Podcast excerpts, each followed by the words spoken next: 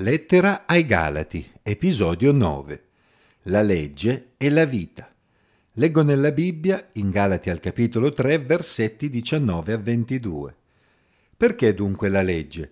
Essa fu aggiunta a causa delle trasgressioni, finché venisse la progenie alla quale era stata fatta la promessa, e fu promulgata per mezzo di angeli, per mano di un mediatore. Ora, un mediatore non è mediatore di uno solo Dio invece è uno solo. La legge è dunque contraria alle promesse di Dio? No, di certo, perché se fosse stata data una legge capace di produrre la vita, allora sì, la giustizia sarebbe venuta dalla legge. Ma la scrittura ha rinchiuso ogni cosa sotto peccato, affinché i beni, promessi sulla base della fede, in Gesù Cristo, fossero dati ai credenti. Se non ci si appropria delle promesse di Dio mediante la legge, perché dunque la legge?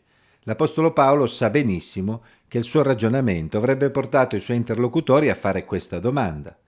Come abbiamo già osservato in precedenza, la legge si basava sul concetto di patto o alleanza, simile ai trattati di vassallaggio comuni nell'antico Oriente, in cui un potente prometteva la sua protezione al debole in cambio del suo impegno a servirlo. Come tutti i trattati, essa prevedeva una mediazione tra le due parti e la presenza di testimoni. Basandosi su un'interpretazione di Deuteronomio 33.2, secondo cui le miriadi sante che accompagnavano Dio erano proprio gli angeli di Dio, si veda anche Ebrei 2.2 e Atti 7.53, Paolo osserva che quel patto tra Dio e Israele avvenne proprio mediante gli angeli che furono quindi testimoni del patto. La legge venne poi data al popolo attraverso la mediazione di Mosè. La promessa invece, per sua natura, non ha bisogno di due parti perché è unilaterale, basata solo sulla grazia dell'unico Dio. La legge e le promesse hanno quindi natura diversa e non sono in contrapposizione l'una con l'altra mentre le promesse di Dio guardavano già alla vita eterna che Dio avrebbe elargito per la fede in Gesù Cristo, la legge non aveva alcuna pretesa di produrre la vita in coloro che la praticavano. Se si legge il Pentateuco, ci si rende conto del fatto che la legge data ad Israele era piuttosto complessa e regolava la vita del popolo in tutti i suoi aspetti, sociali, politici, economici, morali, religiosi.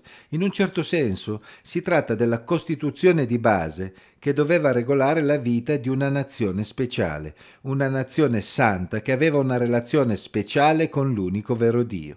Attraverso di essa il popolo di Israele avrebbe reso testimonianza all'unico vero Dio, verso le altre nazioni che invece servivano altri dei, dietro i quali si nascondevano forze spirituali opposte a Dio, indicate nelle scritture come demoni, Deuteronomio 32:17, Seconda Cronache 11:15, Salmo 106, 37 e Prima Corinzi 10:20. La vita familiare, il modo di nutrirsi e di vestirsi, l'amministrazione della giustizia, i rituali e i sacrifici con cui accostarsi a Dio. Tutto questo non serviva a guadagnarsi la vita eterna, ma ogni cosa contribuiva a distinguere Israele dai popoli circostanti, evidenziando la loro fedeltà al Dio creatore dei cieli e della terra. In questo modo il popolo di Israele doveva testimoniare al resto delle nazioni la loro fede nel Dio vivente è vero. Ma l'Apostolo Paolo in questo brano mette in evidenza l'aspetto più importante della legge, ovvero il modo in cui la legge regolava e limitava le trasgressioni. Le punizioni previste per le violazioni della legge contribuivano a limitare le trasgressioni ma la legge dava soprattutto al popolo di Israele un punto di vista privilegiato su quali fossero le cose giuste e quelle sbagliate, sulla natura peccaminosa dell'uomo, sulla necessità di una purificazione continua per accostarsi a Dio attraverso il complesso sistema di sacrifici e offerte per i singoli e per l'intera nazione. Tutto questo avrebbe preparato il popolo di Israele al momento in cui Dio si sarebbe manifestato in maniera speciale attraverso il Messia, Gesù, ovvero la progenie di Abramo, che avrebbe benedetto tutte le nazioni. Attraverso la legge fino alla venuta di Gesù, Israele doveva essere la lampada che Dio utilizzava per mantenere viva la sua luce tra le nazioni della terra. La legge non si poneva in contrapposizione con le promesse di Dio, non contraddiceva la giustizia di Dio basata sulla fede che aveva caratterizzato Abramo.